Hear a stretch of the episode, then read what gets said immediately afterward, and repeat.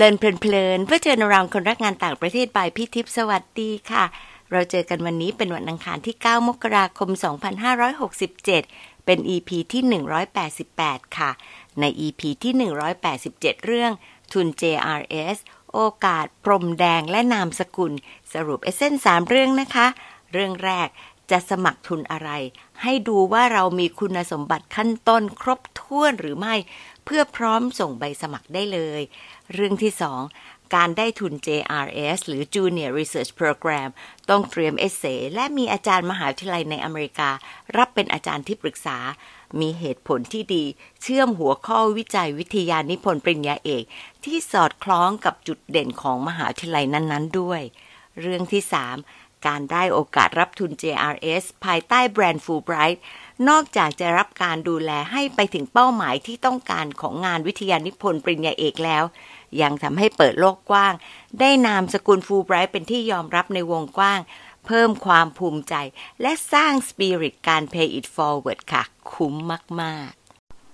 จากทุน JRS สำหรับน้อง ๆ ที่กำลังเรียนปริญญาเอกในไทย มาถึงรุ่นเด็กลงอีกนิดนึงค่ะ เป็นรุ่นที่เพิ่งจบ แล้วก็กำลังสอนภาษาอังกฤษอยู่นะคะ ในโรงเรียนมัธยม หรือในมหาวิทยาลัยก็ได้ค่ะเรียกว่าทุน FLTA Foreign Language Teaching Assistant Program ค่ะ ทุนนี้พี่ก็มีความหลังฝังใจอยู่บางเรื่อง เรื่องหนึ่งคือการปักหลักดิสคัสกับ State Department ก็กระทรวงการต่างประเทศของสหรัฐนี่แหละค่ะว่า ให้พิจารณาเพิ่มเพดานอายุของคนสมัครจาก 29 เป็น 35 ดีใจว่าในที่สุดก็เป็นแบบที่หลาย ๆ ประเทศอยากได้ เราเองก็ยื้อสุดจนสำเร็จค่ะ พอขยายเพดานอายุผู้สมัครได้ ก็ยังมีเรื่องท้าทายเกี่ยวกับเรื่องของ คะแนน TOEFL IBT ที่ 79ถึง80 หรือ IELTS 6.0 โดยผลสอบต้องอยู่ภายใน 2 ปีถึงวันที่ 1 สิงหาของปีที่สมัคร แล้วอะไรคือความท้าทายตรงนั้นนะคะ เดี๋ยวต้องตามฟังด้วยค่ะ วันนี้ได้สิทธิ์เก่า FLTA มาคนหนึ่งค่ะคนนี้ได้ทุนฟูไบรท์หลังจากที่พี่ออกมาแล้ว แต่มีโอกาสเจอแล้วก็รู้จักกัน เพราะว่ายังคงอาสามาช่วยงานฟูไบรท์อยู่ตลอดตลอดเลยนะคะ อาจารย์ตั้ง อนุพงษ์ถวยนาค สอนอยู่ที่คณะครุศาสตร์ มหาวิทยาลัยราชภัฏวลัยอลงกรณ์ในพระบรมราชูปถัมภ์ตอนนี้กำลังเรียนระดับปริญญาเอกในหลักสูตรภาษาอังกฤษเป็นภาษานานาชาติที่จุฬาค่ะ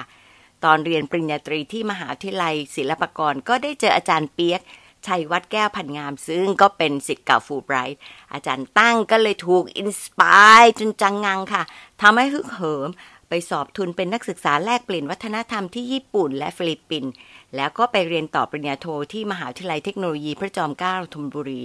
จบด้านการสอนภาษาอังกฤษ แล้วก็ภาษาศาสตร์ประยุกต์ มีประสบการณ์การสอนภาษาอังกฤษในระดับอุดม แล้วก็มัธยมด้วยนะคะ ได้รับทุน FLTA ในปี 2019 เพื่อเรียน American Studies ร่วมกันกับนักศึกษาปริญญาเอกด้านภาษาศาสตร์และก็การสอนภาษา แล้วยังมีโอกาสไปสอนภาษาไทยด้วยนะคะ ในทุนนี้ที่ Yamada Language Center มหาวิทยาลัยออริกอน ตอนนั้นก็เป็น Volunteer เผยแพร่วัฒนธรรมผ่านการให้บริการชุมชนในหลากหลายด้านด้วย มาฟังในตอนที่ชื่อว่า FLTA ระดับ A จริงไม่จอจี้ ฟังกันเลยค่ะ ตั้งสวัสดีค่ะ สวัสดีครับพี่ทิพย์ค่ะ ดีใจที่ได้ไม่มาคุยกัน เพราะเรายังไม่เคยเอ่อคุยกันในดีเทลเรื่องของ FLTA นะคะ ได้ครับ ค่ะ ตั้งคิดว่าโอกาสคืออะไรในความเข้าใจ โอกาสในในความกว้างๆใช่ไหมฮะ ค่ะ โอกาสก็คือการที่คนเราเอ่อทั้งได้รับแล้วก็แสวงหา มันคือช่วงเวลามันคือเอ่ออืม ความรู้มันคือคือช่วงเวลาและความรู้ที่ทั้งได้รับ แล้วก็ทั้งค้นหาด้วยตนเองครับ อืมใช่เพราะว่าพี่ถามอย่างนี้เพราะว่าพอดูประวัติ ตั้งได้อะไรเยอะมากเลยอะ ก็เลยทำไมได้โอกาสเยอะมากอย่างนั้น เราแสวงหามากขนาดนั้นเลยเหรอแล้วจำเป็นต่อชีวิตอย่างนั้นเลยเหรอตอนแรกก็ถ้าเกิดถ้าสาเหตุที่พี่ถามอย่างนี้ เพราะว่าเอ่อเห็นประวัติผมเนี่ย ผมก็เลยจะมองว่า เอ่อมันเป็นการที่ผมทะเยอทะยานครับพี่ทิพย์แล้วก็ได้เกิดจากทุกอย่างเกิดจากแรงบันดาลใจ ผมคือผมเป็นคนที่ easily inspired เนี่ยมาก ๆ คือว่าเหรเพื่อเจอคุณครูที่ดีเจอเอ่อสังคมที่ดีมาก ๆ อันนี้พูดแล้วก็พูดอีกว่า เจอสังคมที่ดีเนี่ยไม่ไม่ไม่เวอร์เกินเลยทั้งตั้งแต่เด็กจนโตไม่เคยเข้าใจการที่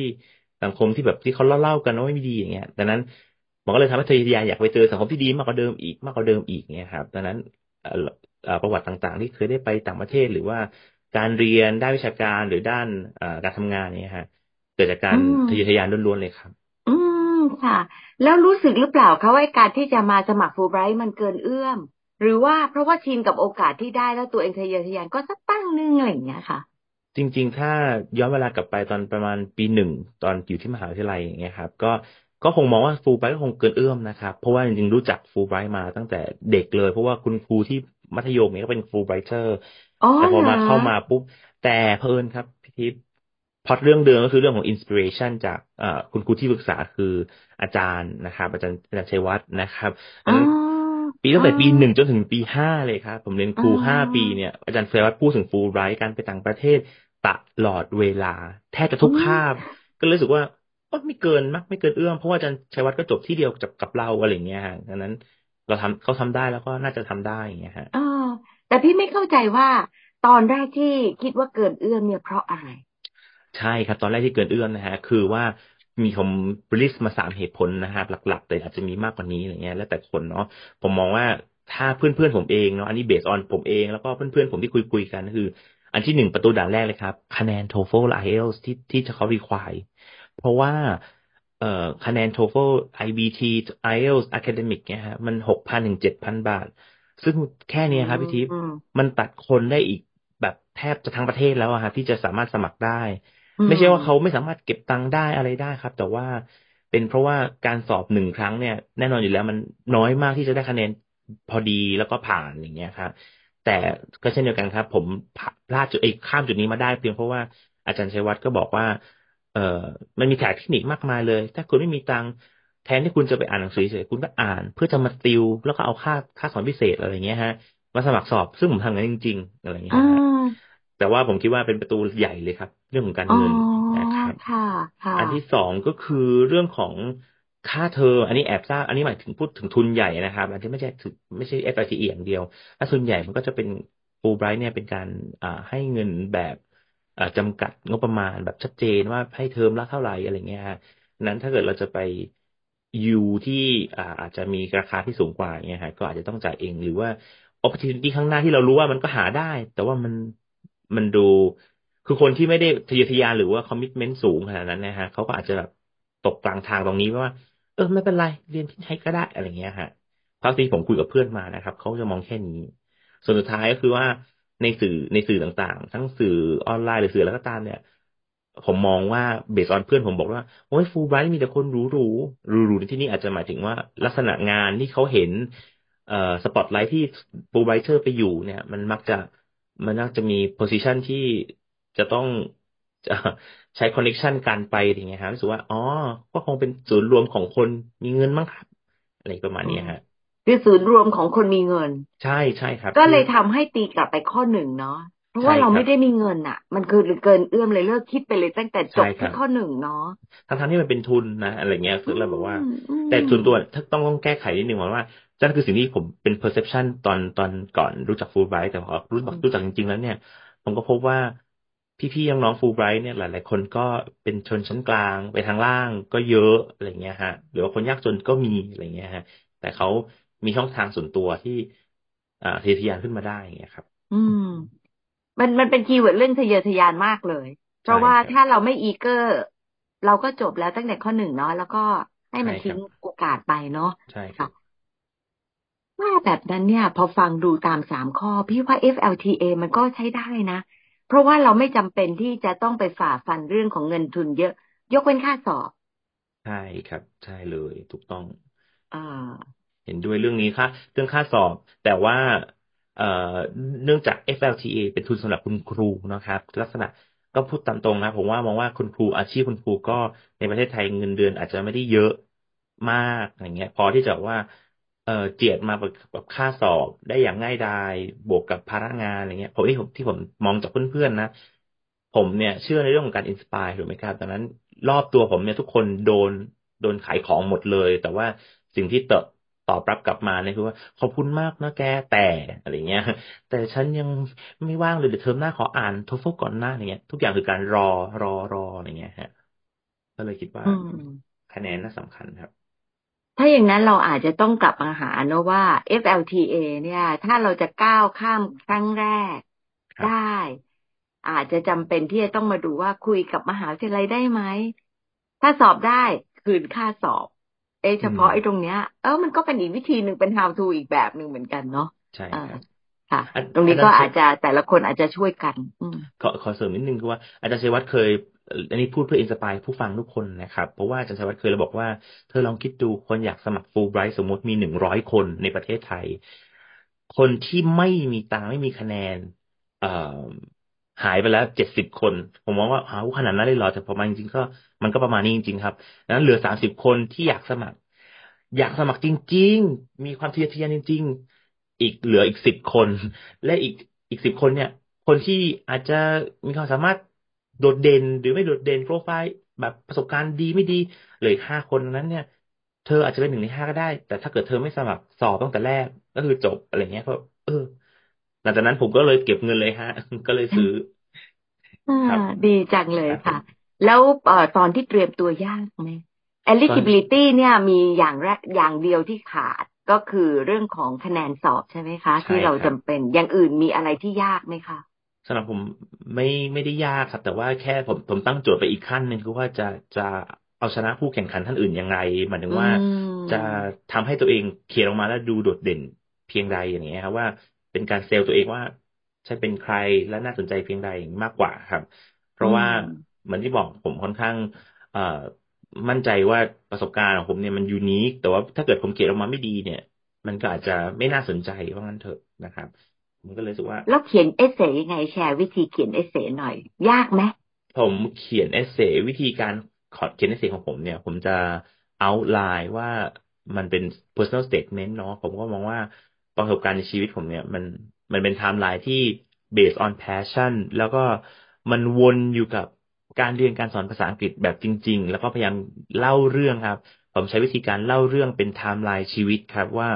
ช่วงวัยเด็ก อ่าวัยมหาวัยมัธยมมหาลัยเกิดการเปลี่ยนแปลง แต่ทุกๆการเปลี่ยนแปลงก็ยังคงวนกลับมาเกี่ยวกับการเรียนการสอนภาษาอังกฤษอะไรเงี้ยฮะก็เลย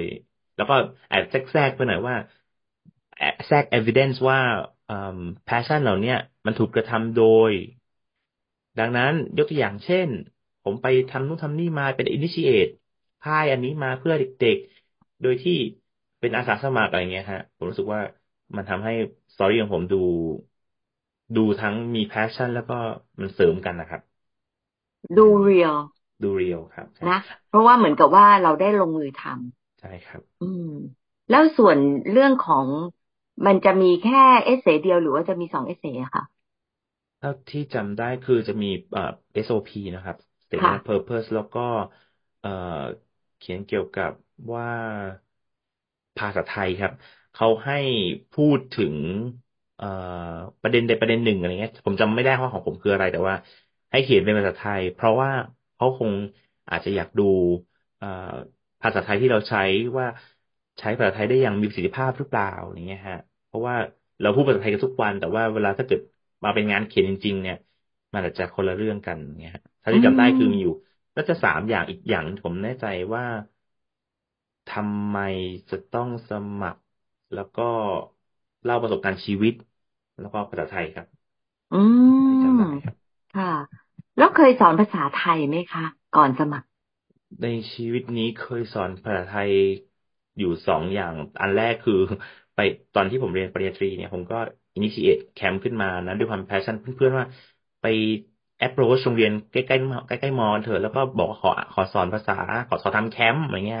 ดังนั้นในแคมป์ก็จะรวมไปทั้งภาษาไทยและภาษาอังกฤษให้กับเด็ก ๆ ด้วยอย่างเงี้ย อันนั้นที่หนึ่งอันที่สองก็คือตอนทำงานแล้วอย่างเงี้ยครับ ก็รับจ็อบสอนภาษาไทยให้ชาวต่างชาติเลยเหมือนเป็นชาวต่างชาติที่ทำธุรกิจเนี่ยฮะ เป็นตัวต่อตัวอย่างเงี้ยครับอืมใช่ครับอ๋อแต่ไม่ได้เป็นโอคเคอร์ส ใหญ่ๆ เป็นแค่เหมือนตัวตัวๆแล้วก็มานั่งคุยกันเนี่ยฮะอ๋อค่ะใช่คแล้รัวบตั้งตั้งเองเนี่ย เท่าที่พี่ดูก็จะเป็นคนที่ภาษาอังกฤษดีโจุดที่ทำให้ตัวเองภาษาอังกฤษดีคืออะไร คือการแสวงหาโอกาสเหรอหรือว่าอะไร อืม ผมคิดว่านอกเหนือในในประเทศที่ไม่ได้ใช้ภาษาอังกฤษเป็นภาษาราชการนะครับ ก็มองว่าทุกอย่างคือโอกาสครับทุกอย่างคือโอกาสที่จะต้องหาให้ได้ ดังนั้นถ้าเราสามารถพาตัวเองไปในที่ที่พูดภาษาอังกฤษได้ แล้วก็เอ่อ expose ตัวเองกับการที่ฟังบ่อยๆนะครับ อันนี้อันที่หนึ่งสิ่งที่ทุกคนมีและคนส่วนใหญ่มีก็คือสามารถทำขั้นนี้ได้ครับ แต่สิ่งที่พลาดไปของหลายหลายคนที่ผมมองนะครับ ก็คือเรื่องของการ reflect การมีภาษาวิชาการเขาเรียกว่า meta cognition นะครับ คือเราคิดเกี่ยวกับความคิดของเรา เช่น ถ้าเกิดมีคนอยู่สองคนนะครับ เรียนภาษาอังกฤษ เรื่องใดเรื่องหนึ่ง เรียนว่าคุณครู conversation ยังไง คนแรก โอ้จอยมากเลยฟังสนุก พูดต่อคุณครูโอเค ก็มีแนวโน้มที่จะเก่งครับ แต่อีกคนนึงคือทำเหมือนกันเลยครับ แต่เขากำลังกับมองเพิ่มเติมว่า แล้วทำไมครูต้องพูดแบบนั้นทำไมครูไม่พูดแบบนี้อ๋อนี่มันคือกฎในหัวนี่อ๋อครูลักษณะพูดแบบนี้ เสียงที่ครูเปล่งแบบนี้ฮะ ผมมองว่าผมอะมีอย่างหลังมากกว่าครับดังนั้น โดยสรุปก็คือว่า คนที่จะเรียนภาษาได้ดีแบบก้าวกระโดดได้เนี่ย ผมมองว่าน่าจะเป็นคนที่ต้องมีรู้จักสังเกต แล้วก็รีเฟล็กว่าตัวเองทำได้ดีมากน้อยเพียงใดเนี่ยครับตลอดเวลานะฮะอืมเออก็เป็นจุดที่ดีแล้วจริง ๆ แล้วมันกลายเป็นว่าไปสอนเราวิธีการ analyze ด้วยเนาะใช่ครับ โอ้นี่ชัดมากชัดมาก โอเค ดีจังเลยค่ะ แต่คนที่ไปสอบ FLTA เนี่ย มักจะไปเน้นเรื่องของการสอนภาษาอังกฤษ ว่าตัวเองสอนภาษาอังกฤษแล้วก็เลยจะไปเรียนเพิ่มจุดไหนของตั้งที่ไปบอกว่า ฉันก็สอนภาษาไทยได้แล้วฉันคิดว่าฉันสอนได้ดี เราเน้นอะไรตรงนี้เป็นหลักบ้าง นอกจาก เอ่อ ตัวอย่างที่เราบอกว่า เออ เราได้ได้สอนฝรั่งไปอะไรเงี้ยจริงๆต้องบอกทุกทุกคนที่สนใจในโครงการ FLTA นะครับ ว่าสิ่งที่เกิดขึ้นก็คือว่าคุณเวลาคุณไปอยู่ที่มหาวิทยาลัยที่ถูก placement ไปแล้วเนี่ยฮะเราจะได้มหาวิทยาลัยที่แตกต่างกัน ซึ่ง หลักสูตรหรือว่าสถาบันที่เราไปอยู่ด้วยในมหาวิทยาลัยนั้นๆเนี่ยเขาก็จะมี belief หรือ school of thought ที่ต่างกันมาก ๆ ครับ เช่น บางมหาวิทยาลัยเราไปปุ๊บ มันอยู่ในภาษาไทยเนี่ยมันอยู่ใน Department of Southeast Asian Language ซึ่งเขามัน well established มากๆ มีหลักสูตร มีหนังสือ อะไรเงี้ยฮะ ทีนี้ของผมเนี่ยต่างมากแล้วเป็นความโชคดีอย่างหนึ่งนะครับตอบคำถามพี่ทิพย์ก่อนคือว่า ผมเนี่ย ไม่ได้มีขาความสามารถมากมาย แต่ผมเตรียมตัวก่อนไปคือว่า how to teach Thai language for foreigners อะไรเงี้ยนะฮะอันนั้นผมก็เตรียมตัวมีแมทเทียลประมาณนึง แต่พอผมไปปุ๊บ มหาวิทยาลัยที่ผมไปคือ University of Oregon นะครับ มันเป็นภาษาไทยเนี่ยเป็นแค่วิชาแบบว่าเปิดให้ใครก็ได้ community เอ่อพ่อบ้านแม่บ้านอะไรก็ตามเนี่ยลงทะเบียนแล้วมาเรียนนะครับไม่ได้เป็นดีกรี ดังนั้นสิ่งที่เขาทำก็คือว่า เออ เขาให้สอนแบบใช้จริงๆดังนั้นผมก็เลยออกไปนอกห้องเรียน อะ let's go outside นั่ง in a circle เนี่ยมีประมาณห้าคนถึงสิบคนอย่างเงี้ยในแต่ละคลาสอย่างเงี้ยแล้วก็ออกมาทำอาหารทำไข่เจียวทำชาไทย ลักษณะภาษามันก็เลยไม่ได้เป็นแบบว่า เอ้าคำกริยา verb หรือคำบุพบทอะไรเงี้ย ซึ่งถ้าเป็นอย่างนั้นอะ ผมยังต้องยอมรับเลยครับว่าผมจะ struggle มาก ๆ แน่นอน แต่พอเออได้เป็นอะไรที่มันเป็น activity based outside classroom อย่างเงี้ยครับ บวกกับว่าเอ่อ level ที่เขาจัดมาเนี่ย เป็นคนที่แบบชอบไปเที่ยวเมืองไทยเฉยๆแต่อีกอันนึงคือ นักศึกษาผมคือนักศึกษาปริญญาเอกด้านภาษาศาสตร์ ที่เขาแค่ภายในสองวันเขาก็ท่องกอไก่พนกฮูกได้หมดแล้วอะไรเงี้ย ก็เลยรู้สึกว่า เนี่ยฮะมีความหลากหลายที่จะต้องเตรียมตัวครับ แต่ส่วนผมผมผมเนี่ย ผมซื้อหนังสือแล้วก็มีการเปิด YouTube ดูว่าวิธีการสอนภาษาไทยความแตกต่างเรื่องของเอ่อโทนหรือว่าวรรณยุกต์นะฮะภาษาไทยอย่างที่แบบฝรั่งจะไม่เก็ตซึ่งเปิดโลกผมมากเลยว่า บาบ่าบ้าบ้าบ่าอะไรเงี้ยฝรั่งคือมองเห็นแค่ B A คือบาเสียงต่างๆ ที่มัน make sense อย่างเงี้ยฮะเขาก็รู้สึกว่าก็มันก็ความหมายเดียวกันหรือเปล่า แต่จริงๆมันไม่ใช่ในภาษาไทยอย่างเงี้ยฮะ เป็นเรื่องที่ยากมากๆ ซึ่งอันเนี้ยเป็นหนึ่งในคำถามที่ผมโดนสัมภาษณ์ด้วยว่า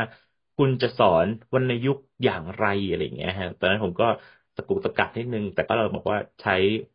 หลักทางภาษาศาสตร์ หรือว่า phonetics มาช่วยนะครับเพื่อจะได้ให้เขารู้ว่าเสียงโทนสูง โทนต่ำโทนกลางอย่างเงี้ยครับอ๋อพี่อยากถามตรงนี้ อย่างเวลาในห้องสัมภาษณ์ใช่ไหมครับเราก็จะนึกทันทีว่า อ่าใช้ฟอนติกส์มา จริง ๆ ได้ใช้ไหมแล้วใช้ได้หรือเปล่า ได้ใช้ทุกวินาทีทุกเวลาเลยครับ เพราะว่าโดยเฉพาะอย่างยิ่งถ้าเกิดเหมือนที่บอกครับ มันยูนิคมุมมองผมเนี่ยผมกล้าพูดเต็มปากว่ายูนิคแน่ๆเพราะว่าไม่ได้เป็นแบบเกรดอย่างเงี้ยฮะดังนั้นเด็กที่มาเรียนเนี่ยเขาจะไม่เครียดเลยเขาจะไม่ซีเรียสเขาจะอยากรู้ภาษาไทยเฉยๆอย่างเงี้ยฮะดังนั้นเอ่อคนก็จะหลากหลาย ถ้าเกิดเป็นคนเด็กที่ในปตรี หรือว่าปโทปเอกที่นู่นนะฮะผมสามารถใช้ ตัวโฟนิติกส์แล้วก็เป็นการเหมือนเพลฟเขาในคาบแรกก่อนได้ว่า นี่อ่านว่าอย่างนี้นะ นี่โทนนี่จะเสียงขึ้นสูงนะ ฝึกหน่อยอะไรเงี้ยแต่ถ้าเกิดเป็นมีคุณลุงวัยเกษียณคุณป้าวัยเกษียณมาอะไรเงี้ยมีครับเขาก็อาจจะต้องใช้ความคุ้นเคยมากขึ้นนี่ก็อาจจะฟังไปก่อนนะครับเพราะว่าเขาไม่เออคือ supervisor ของผมอะเขาบอกว่าไม่แนะนำให้เขียนเป็นตัวภาษาไทยก่อน เพราะว่ามันจะ advance ไปมันจะเป็น reading writing เกินไปเขาอยากจะให้พูด ฟังพูดเฉยๆอย่างเงี้ยฮะวนมาตอบคำถามครับว่า ได้ใช้ร้อยเปอร์เซ็นครับสำหรับคนที่จะต้องไปสอบภาษาไทยครับ ค่ะ พี่จะย้อนกลับมาตรงสัมภาษณ์อีกนิดหนึ่งว่าจริง ๆ สัมภาษณ์เคี่ยวไหมสัมภาษณ์คืออย่างนี้ผมมาตื่นเต้นมากนะเป็นเรื่องปกติที่บอกว่าเราตื่นเต้นพอต้องจินผมชอบจินตนาการชอบคิดไปก่อนอยู่แล้วว่า เอ๊ะเขาต้องแบบ แบบฉีกเลือดฉีกเนื้อแน่ว่า เอ๊ะ คือทำไมคุณตอบไม่ได้นู่นเนี่ยแต่ว่าพอไปปุ๊บเนี่ยบรรยากาศที่แบบเปลี่ยนไปเลยคือรอยยิ้มแล้วก็ความ friendly อันนี้ต้องบอกตรงว่าทำให้ relax ขึ้นแบบล้านเท่าเลยฮะแต่คำถามก็ยังคง tough อยู่ดีอะไรเงี้ยแต่ว่าคำถามก็จะประมาณว่า เอ่อทำไมทำไมต้องไปทำทำไมจะต้องไปที่นี่ไปไปโครงการนี้ แล้วจะเอาอะไรไปนะฮะซึ่งเผอิญฮะ มี side note ให้ฟังคือว่า ผมเตรียมตัวมาหมดแล้วด้วยด้วยอาจารย์ของผมเอง ผมไปหาอาจารย์คนอื่นๆเขาบอกนี่ประมาณนี้ประมาณนี้ดังนั้นทุกอย่างคือ well prepare ครับก็เลยไม่ได้ไม่ได้ช็อกว่าจะตอบไม่ได้ แต่จะกลัวว่าจะตอบได้ไม่ดีพออะไรนี้มากกว่าครับอืมหาอาจารย์มาช่วยซ้อมให้ด้วย ใช่ครับ อาจารย์แพมเขาก็เป็นเป็นเป็นอาจารย์ของผมนะครับก็เลยเขาก็เคยไป FFTA เขาเลยบอกว่าคำถามนะครับ ทุกคนที่ที่ฟังอยู่นะเขาคงไม่พ้นเรื่องของ การใช้ภาษาไทยเนาะแล้วก็การสอนภาษาไทยว่าจะสอนอย่างไร มี attitude ต่อการสอนภาษาไทยอย่างไร และสุดท้ายเรื่อง culture นะครับ ตอนแรกเนี่ยผมกังวลมากเลย culture เพราะว่า มันผมอาจจะผิวเผินไปในตอนแรกที่แบบว่า จะเอาอะไรไปไปเผยแพร่อะไรอย่างเงี้ยฮะผมก็เลยคิดออกแค่รำไทยอะที่บอกว่า เอ๊แต่ว่าเราก็ไม่ได้จะรำเป็นอะไรอย่างเงี้ยรำเก่งอันนั้นจะเป็นอะไรหรือเปล่าหน้า แต่ว่าผมมองว่ามันก็มีหลายด้านหลายวัฒนธรรมเงี้ยฮะ อืม และผมผมคิดว่าคำตอบหนึ่งที่ผมที่แบบ unique นะผมผมตอบไปว่า lesson หนึ่งที่ผมจะยกตัวอย่าง คือการอ่าวันลอยกระทง เพราะผมมองว่ามัน unique ประเทศไทย แต่ลอยกระทงที่นี้มันก็เอฟเฟกต่อ environment เราอาจจะทำเป็นแบบพับกระดาษ แล้วก็ลอยกันในอ่างเล็กๆที่นั่นหรือว่าทำเป็นแบบ virtual แล้วก็แล้วแต่เงี้ยเพื่อไม่ให้ environment ผมมองว่าอเมริกันชอบแบบนี้เพราะมีเพิ่นมีมีมีคณะกรรมการจากอเมริกามาด้วยอย่างเงี้ยฮะ อืมใช่แต่ก็เป็นเป็นพอยที่ดี อืมเป็นพอยที่ดีมากที่เราหยิบขึ้นมา แล้วก็ไม่ใช่จะผิวเผินแบบที่ตั้งบอกเนาะครับคราวนี้ขอไปถึงที่ช่วงที่ไป FLTA เป็นยังไงมั่งได้อะไรที่มีความรู้สึกแบบโดนใจมากจริง ๆจำได้แม่นเลย ในความเป็น FLTA อืม คือ อันนี้ต้องต้องบอกอย่างนี้ว่าที่ไปเนี่ย มันเป็นการไปคือครูสอนภาษาอังกฤษทั้งโลกนะฮะทั่วโลกเนี่ยไปรวมกันที่โครงการนี้แล้วก็จะมีสิ่งที่ผมประทับใจคือการที่เมื่อไหร่ก็ตามที่ได้รวมกับคนพวกคนพวกนี้ฮะพี่ทิพย์จงจินตนาการ คนที่มันเอเนจีมันเยอะๆแต่ว่าเยอะๆในในมุมของเขาในมุมเอเชียน ในมุมยุโรเปียนในมุมแอฟริกันเนี่ยฮะ แล้วก็ไปรวมกันแบบเป็นแบบสองสามร้อยคนอย่างเงี้ยฮะในตอนที่ orientation เนาะแล้วก็ทุกคนก็จะ make friend ภายในสามสี่วันที่ orientation เนี่ย make friend สนุกสนานจดจำแยกย้ายกันไปตามทั่วประเทศนะทั่วอเมริกา แต่แล้วมามีมิดเยียครับ ที่ต้องมารวมกันอีกทีก็คงก็จะตื่นเต้นมาก เนี่ยส่วนตัวผมมองว่า ผมถูกขายของมาก่อนหน้านี้คือแค่เล็กๆน้อยๆว่าเออเดี๋ยวมีมิดเยียด้วยนะ มาได้มาเจอเพื่อนแค่นี้ ผมไม่ได้คิดว่ามันเป็นสิ่งสำคัญ แต่พอมาเจอแล้ว ผมมองว่า FLTA คือสิ่งนี้ครับ คือสิ่งที่เมาทาย nationalism มาก ๆ ที่แบบว่า ผมใช้เวลาปรับตัวมาสองวันที่จะได้ฟังสำเนียงเป็นร้อยๆสำเนียงภาษาอังกฤษ แล้วทุกคนคือ fluent แต่ว่าสำเนียงก็อาจจะมีเป็น accented speech นะครับ ก็เลยรู้สึกว่าผมชอบตรงนี้มากๆที่ได้เรียนรู้ แล้วก็ตอนนี้ใน Facebook ผมแบบโอ้โห มีเพื่อนเป็นทั่วโลกอะฮะนะฮะผมคิดว่าได้เลือกอย่างใดอย่างหนึ่งเนาะผมเลือกอันนี้ครับ อ๋อเรื่องเรื่องนี้เลยค่ะ แล้วมีนักศึกษาของในที่เราสอนเนี่ย มีคนไหนไหมที่เรารู้สึกว่าโอ้โหดีใจจังเลยที่ได้สอนเขาอะอ๋อเป็นทั้งดีใจแล้วก็แล้วก็เรียนรู้นะฮะผมมองว่าเหมือนที่เหมือนที่แจ้งให้ฟังว่า เอ่อมีคุณลุงและคุณป้าเป็นเป็นสามีภรรยากัน น่าจะอายุเจ็ดสิบแล้วครับ คือเขาเนี่ย ไปเมืองไทยประมาณครั้งเดียวสองครั้งไม่แน่ใจ แต่เขาบอกว่าเขาชอบเมืองไทยมาก มากแบบมาก ๆ แต่เผอิญในเมืองที่ผมอยู่เนี่ย มันเป็นเมืองเล็กๆชื่อว่ายูจีเนี่ยนะครับก็เลยมันค่อนข้างเงียบเหงาเขาบอกว่าร้านอาหารอาหารไทยไปเวลาสั่ง เวลาจะสั่งอะไรเป็นภาษาไทยที่แบบจะ practice เขาเองเนี่ยเขาก็สุดท้ายคนไทยเขาก็จะตอบเป็นภาษาอังกฤษอยู่ดีอย่างเงี้ยดังนั้นการที่มาเรียนเนี่ย ผมเห็นนะฮะคือเหมือนเห็นคุณยายคุณตาของผมเองนะที่พยายามเรียนรู้สิ่งใหม่ เขียนกอไก่แบบ ไม่มีหัว มันสำหรับผมนะมันเป็นคือความประทับใจที่แบบว่า มันคือความพยายามแบบ lifelong learning ของจริงอะไรเงี้ยด้วยแล้วก็เขาชอบเมืองไทยเขาพร้อมเรียนรู้หมดเลยนี่คือสิ่งที่ดีใจที่เห็นแล้วแบบมันใจใจพองมากๆ แต่ทั้งสองท่านก็เช่นเดียวกันทำให้ผมแบบ มีความน้ำตาไหลนิดนึง เพราะว่ามันมีอยู่คาบหนึ่งครับพี่ทิพย์อันนี้เป็น cultural differences ด้วยนะฮะ คือเขาเนี่ยออกเสียงโทนไม่ได้เนาะฝรั่งเขาจะออกเสียงโทนไม่ได้แล้วผมก็ต้อง ผมจะไม่ได้เอาคำว่าอะไร สมมติว่าคำว่าป่าแล้วกันครับป่าป่าป้าป้าป่าอย่างเงี้ย แต่เขาอาจจะออกเป็นป่าแทนที่จะออกเป็นป่าอะไรเงี้ยฮะ ผมก็แอบแบบคือการสไตล์คนไทยที่ผมมองว่ามันมันน่ารักอะผมก็ก็เลยขำไปบอกว่า no no no แบบผมก็ขำแบบว่าเฮ้ย it's okay it's okay อย่างเงี้ย ผมเป็นการขำเพื่อจะแบบมันดูน่ารัก วันรุ่งขึ้นครับ supervisor ของมาเลยบอกว่าโดน report ว่าทำไมไปขำนักเรียนแบบนั้นมันเสียมารยาทมากเลยนะอะไรเงี้ย ผมก็เลยแบบ อ๋อ no no ก็เลยไปคุยกับเขานะครับสุดท้ายก็เข้าใจกันว่าเราไม่ได้ขำเพราะว่าคุณทำไม่ได้แล้วมันดูน่าขำแต่ว่าเราเราเห็นภาพแล้วมันดูมันดูน่ารักน่ารักใช่ใช่ มันดูน่ารักกับความพยายาม แต่ว่า interpretation ของคนต่าง context เนาะใช่ครับอันนี้คือเรียนรู้จริง ๆ เรียนรู้จริงๆ ใช่อ่าล่ะ ตอนนี้พอมาเป็นอลัมเต็มตัวแล้ว รู้สึกชีวิตฟูไบรท์ไฮโซก็รู้ หรือว่ายังไงบ้าง ความรู้สึกตอนนี้เป็นไงถ้า to be honest อย่างเงี้ยผมมองว่าฟูไบรท์เป็นเป็นองค์กรที่พร้อมช่วยเหลือสังคมจริงๆฮะเพราะว่าโครงการต่างๆหรือที่ทั้งตัวโครงการของฟูไบเอง แล้วก็ทั้ง alum association เนี่ย แต่ละคนมันมี energy ในการที่จะว่า มันไม่หายไปอะผมมองว่า passion ในการที่ช่วยสังคม เพียงแต่ว่าต่างคนต่างวาระอย่างเงี้ยหรือว่าความว่างแต่ละคน location ที่ไม่อยู่เนี่ย อาจจะเป็นอุปสรรคนิดหน่อยครับนั้นผมมองว่าไม่ได้ก็หรูเหมือนที่เคยเห็นเลย แต่ก็ต้องยอมรับว่า friend circle ของผมบางคนเนี่ยที่ก็ไปไปจบอยู่ Ivy League หรือว่าอะไรเงี้ย คือลักษณะของเขาด้วยลักษณะงานนั่นแหละผมว่านะครับ ก็มีไลฟ์สไตล์ที่ค่อนข้างแตกต่างแบบ อย่างสุดโต่งอะไรเงี้ยแต่เวลาเรา hang out กันก็ก็ปกติครับ อันนั้นผมมองว่ามันเป็นเรื่องของ อืม เรื่องของคนภายนอกมองมากับเวลามาเป็นจริงๆคือมนุษย์มัน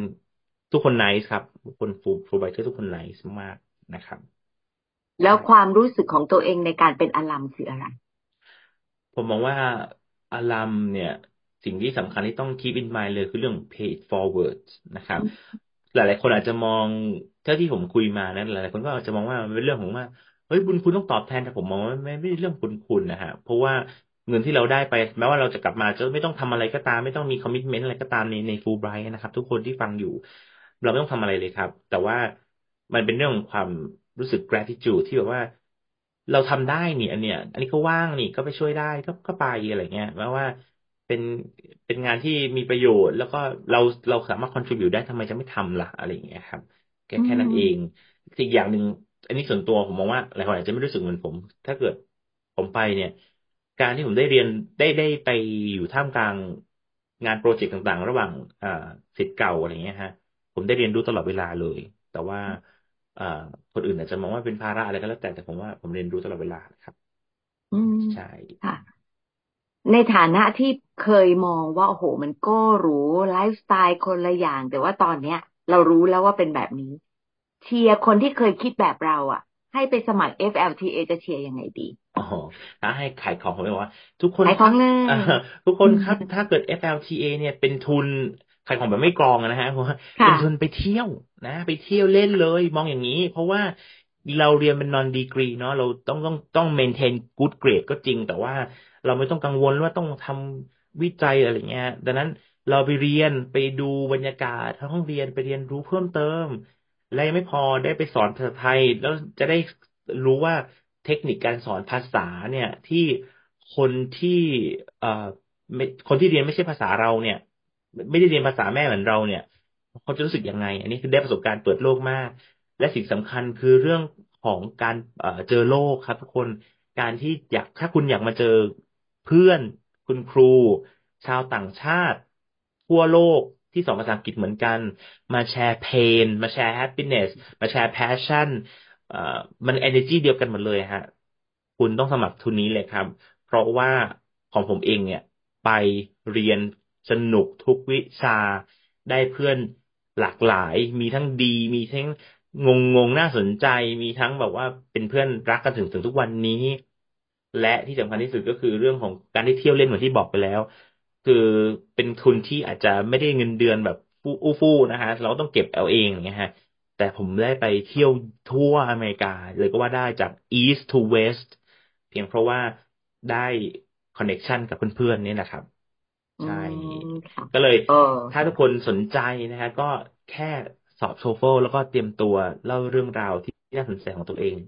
แล้วผมแล้วก็ยิมันนดีเวิที่ร์จะกทำไหมศึษกับการนะที่ฮะไม่มีตังค์เนี่ย แล้วก็จะไป FLTA ไง เพราะว่ามันเนี่ยมากกระโดดข้ามข้อหนึ่งไม่ได้ มันมากกว่า worth อีกครับ ถ้าทุกคนสามารถเก็บเงินได้นะครับ แล้วก็ลองดูนะฮะว่าถ้าเกิดสอบได้คะแนน เอาจริงๆเอ่อผมไม่แน่ใจเหมือนกันนะ ผมไม่ได้เป็นแบบผู้แบบตัดสินอะไรเงี้ยแต่ว่าเท่าที่ผมเห็นนะมิสอย่างหนึ่งที่เกิดขึ้นก็คือว่าเรื่องเรื่องราวที่แบบจอจีหรือเปล่าไม่แน่ใจเขาบอกว่าคะแนน TOEFL IELTS ต้องสูงสูงว่ายิ่งสูงยิ่งดี แต่ผมมองว่า ก็ถึงเกณฑ์ก็พอแล้วนะฮะไม่ต้องกดดันตัวเองมากนะครับเพราะฉะนั้นอย่าลืมนะฮะแค่ถึงเกณฑ์แล้วก็คุณพูดภาษาอังกฤษได้พรูฟให้เขาเห็นว่า คุณใช้ภาษาอังกฤษได้ครับอ่าคุณก็สโอมัคเครอ่าก็เป็น encouragement ที่ดีมากก็หวังว่าคนจะกระโดดข้ามหลาย ๆ ข้อเนาะโดยเฉพาะข้อที่หนึ่งแล้วก็สร้าง passion แบบที่ตั้งมีเนาะใช่ค่ะครับ ค่ะ ขอบคุณมาก ๆ เลยค่ะครั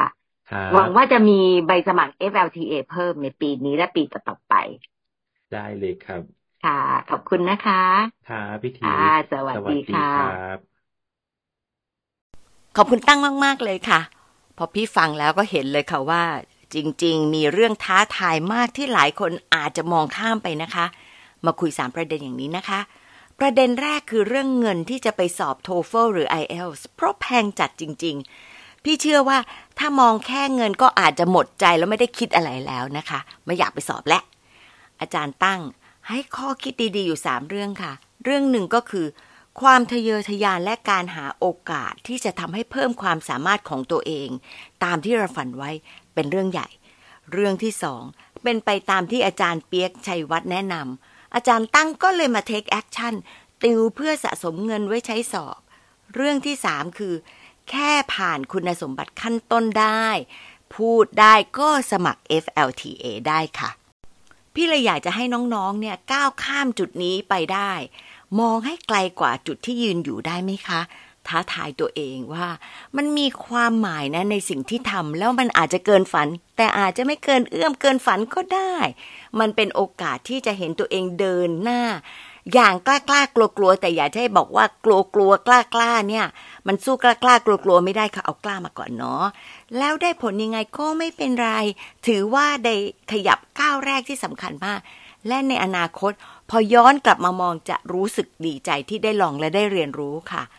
ประเด็นที่สองคือ ถ้าเรามี passion ด้านภาษา ใช้ความรู้สึกนั้นแหละค่ะ เป็นสื่อหลักที่จะทำให้ผ่านกระบวนการเขียน essay และการสอบสัมภาษณ์ได้อย่างมีเอกลักษณ์ อาจารย์ตั้งได้แชร์วิธีที่ทำให้อาจารย์มีความมั่นใจในการเขียน โดยแทรกเหตุการณ์ที่เกี่ยวข้องทำเป็นเรื่องเล่าที่น่าสนใจ แล้วต้องไม่ลืมนะคะว่า ต้องพูดถึงแนวคิดและวิธีที่เราจะใช้สอนภาษาไทยที่อเมริกาด้วยส่วนในการสอบสัมภาษณ์ การเตรียมตัวหนักไม่ใช่ทำให้พูดคล่อง จนอาจจะไม่เป็นธรรมชาติ แต่ให้ลดความตื่นเต้นเพื่อตอบคำถามให้กระชับ และสื่อความรู้สึกของเราให้ได้ดี อาจารย์ตั้งบอกว่า กรรมการสอบสัมภาษณ์มีความเป็นกันเองทำให้อาจารย์รู้สึกผ่อนคลาย ที่ซ้อมและเตรียมไว้ ก็เลยยิ่งสื่อได้ดี สบายๆขึ้นไปอีกค่ะ ประเด็นที่ 3 คือประสบการณ์การเป็นคน FLTA คุ้มเกินเงินค่าสอบ TOEFL IELTS เกินเวลาที่ทุ่มเทกับกระบวนการคัดเลือกค่ะ อย่างแรก อาจารย์ตั้งได้ลองวิธีการสอนภาษาไทยที่ลงลึกเชิงวัฒนธรรม ซึ่งเชื่อมกับความท้าทายในยุคปัจจุบันทำให้คนเรียนเข้าใจความเป็นไทยในเชิงลึก เราก็จะเข้าใจมากขึ้นด้วยนะคะ แล้วก็จะสนุกแล้วเห็นว่า พอเขาใช้ได้ในชีวิตจริงเนี่ย มันน่าชื่นใจค่ะ อย่างที่สองได้ cross cultural sensitivity เพิ่ม อย่างที่อาจารย์ตั้งเล่าถึงวิธีการคิดที่แตกต่างของไทยและอเมริกัน เวลาเราหัวเราะเพราะคิดว่าการออกเสียงที่ไม่ถูกโทนมันเป็นเรื่องยากไงมันก็เลยเป็นเรื่องที่น่ารักมากเวลาออกเสียงแล้ว มันคลาดเคลื่อน แต่อเมริกันเคืองนักหนาเลยล่ะค่ะ แล้วก็จะมีหลากหลายเรื่องราวที่แตกต่าง แล้วก็ต้องเรียนรู้เพื่อเพิ่มความระวังระไวของเรา ไม่ใช่เฉพาะไทยอเมริกัน แต่ในชีวิตปัจจุบันและอนาคตที่เราจะเจอคน นานาชาติหลากหลาย และแม้แต่คนไทยของเราเอง ก็มีความแตกต่างที่เป็น diversity ค่ะ อย่างที่3โอกาสที่จะเจอคนในวงจรการสอนภาษาอังกฤษที่เป็น FLTA เหมือนเหมือนกันจากทั่วโลก หาได้ยากมากค่ะ หาได้ที่นี่นะคะ ที่ FLTA ของ Fulbright ค่ะ มันก็จะทำให้เราเข้ากันได้ดีในเวลาอันสั้น และบางคนก็อาจจะกลายเป็น Friends for Life เลยนะคะ อยากบอกน้องๆออีกนิดนึงค่ะว่า แม้ว่าจากภายนอก Fulbright อาจจะดูหรู และทำให้เรามองไปว่าไม่ใช่ไลฟ์สไตล์ของเรา อาจารย์ตั้งได้ประสบการณ์ตรงแล้วบอกว่าในครอบครัวฟูไบรท์ก็มีพี่ๆน้องๆหลากหลายที่เข้ากันได้ดี สำหรับพี่ต้นทุนชีวิตที่แตกต่าง กลับกลายเป็นการเพิ่มเติมเต็ม ต้นทุนประสบการณ์ชีวิตของคนฟูไบรท์ค่ะ ให้เข้าใจตัวเองคนอื่นๆ แล้วก็โลกได้แม่นตรงมากขึ้นทำให้เราเพิ่มสปิริตของการ pay it forward แบบอาจารย์ตั้งที่เต็มที่แล้วก็เต็มใจมากๆที่ช่วยฟูไบรท์ทุกครั้งเท่าที่จะทำได้ อย่างน้อยมุมเล็กๆ ที่เราช่วยกันทำมันก็มีเรื่องดีๆ เกิดขึ้น จนในที่สุด ใครจะไปรู้ล่ะคะ อาจจะต่อดอทเป็นการพัฒนา global citizen ให้ดีต่อโลกได้จริง ๆ ค่ะ มารีเฟล็กกันค่ะหนึ่งอย่างที่เป็นจุดเด่นของอาจารย์ตั้งคืออะไร เพราะอะไร